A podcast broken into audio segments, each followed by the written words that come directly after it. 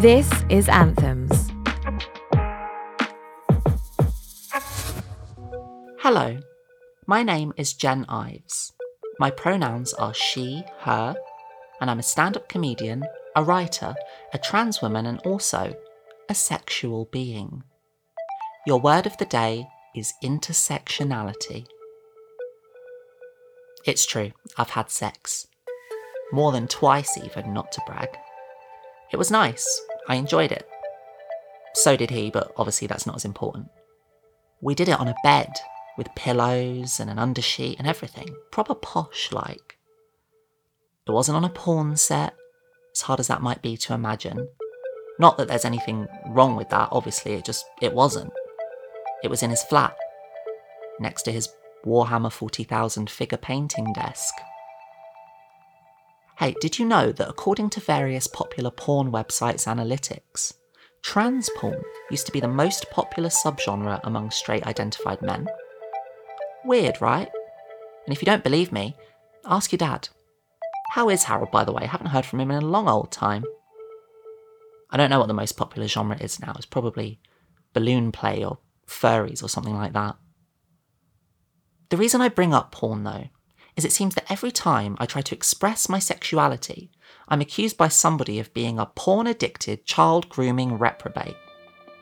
Porn-sick is the term they often use.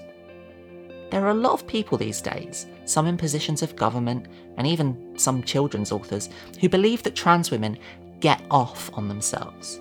They claim that my body is nothing more than a grotesque parody of womanhood, and a byproduct of a confused sexuality, or even the result of repressed childhood sexual assault. But if that's the case, then why do I find unemployed men so flipping irresistible? I'm not porn sick. I don't even watch porn. In fact, I don't even know what porn is. I live a very innocent, sheltered existence.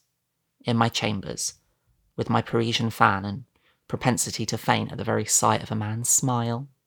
I do declare, I am but a delicate flower among a sea of unremittingly tenacious temptations.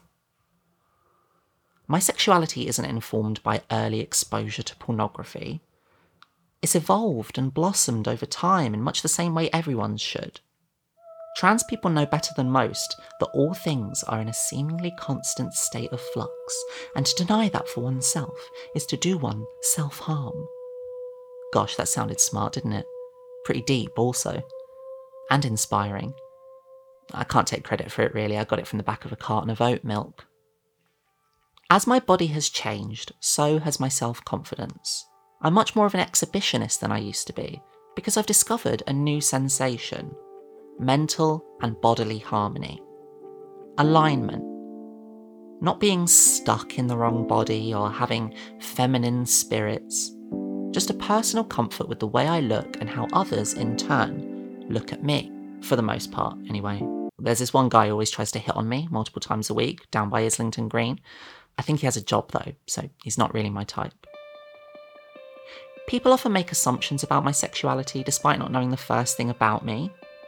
And you know what they say about assumptions, don't you? When you make assumptions, you're an arsehole.